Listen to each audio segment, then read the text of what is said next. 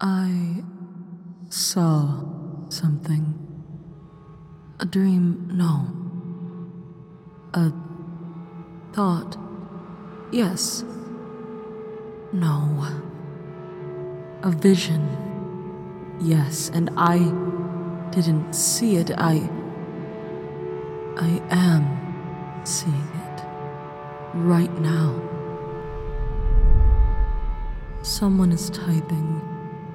He's wearing a skin that is not his own. He is typing at his desk, or he was. He stopped mere moments ago. An archaic display sits before him.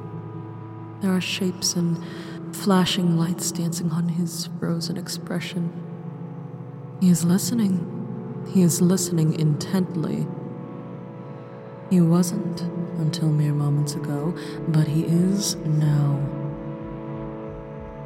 Do you mean to spy on me, little man? He stopped. The display powers down as rushed footsteps carry him elsewhere. But you're still listening. What is your name, child?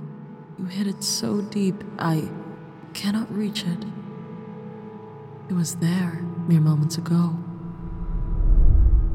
A field of flowers, scattered colors sway in the breeze. Lush groves surround a towering structure. The trees whisper of great tragedy. I will not let their blight reach us. The Marigold Nebula. I am so young as I discovered, so stunned by the spectacle. Clouds of iridescent gas swirl defiantly across the void. Yellows and reds, and golds and blues and violets all spill together into a shapeless tapestry. An explosion of pigmentations. Glimmering lights blaze throughout, like polka dots, like a pattern in the chaos. Moments ago, mere moments, it was beautiful. But then the war comes, and it brands the galaxy in ways I cannot reverse. So many stars winked out of existence, whole planets shattered, crushed or abandoned to stray and freeze in the darkness. The galaxy is left untethered in the conflict, untethered from law or order or compassion. I could not accept this. I will not accept this. I will have order. The battlefields, raging on without remorse, orchestrated by people in uniforms and cold smiles.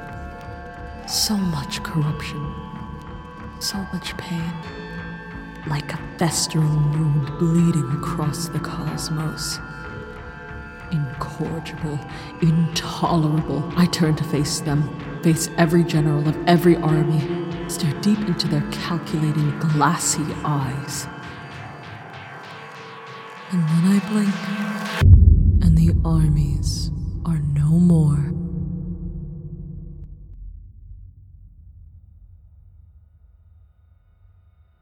I am Visa. I am as old as stories told of me, and perhaps older still. I remember what most would forget. I know what the world was like mere moments ago. I know how easy it would be to make it so again. I know of those among us who wish, back.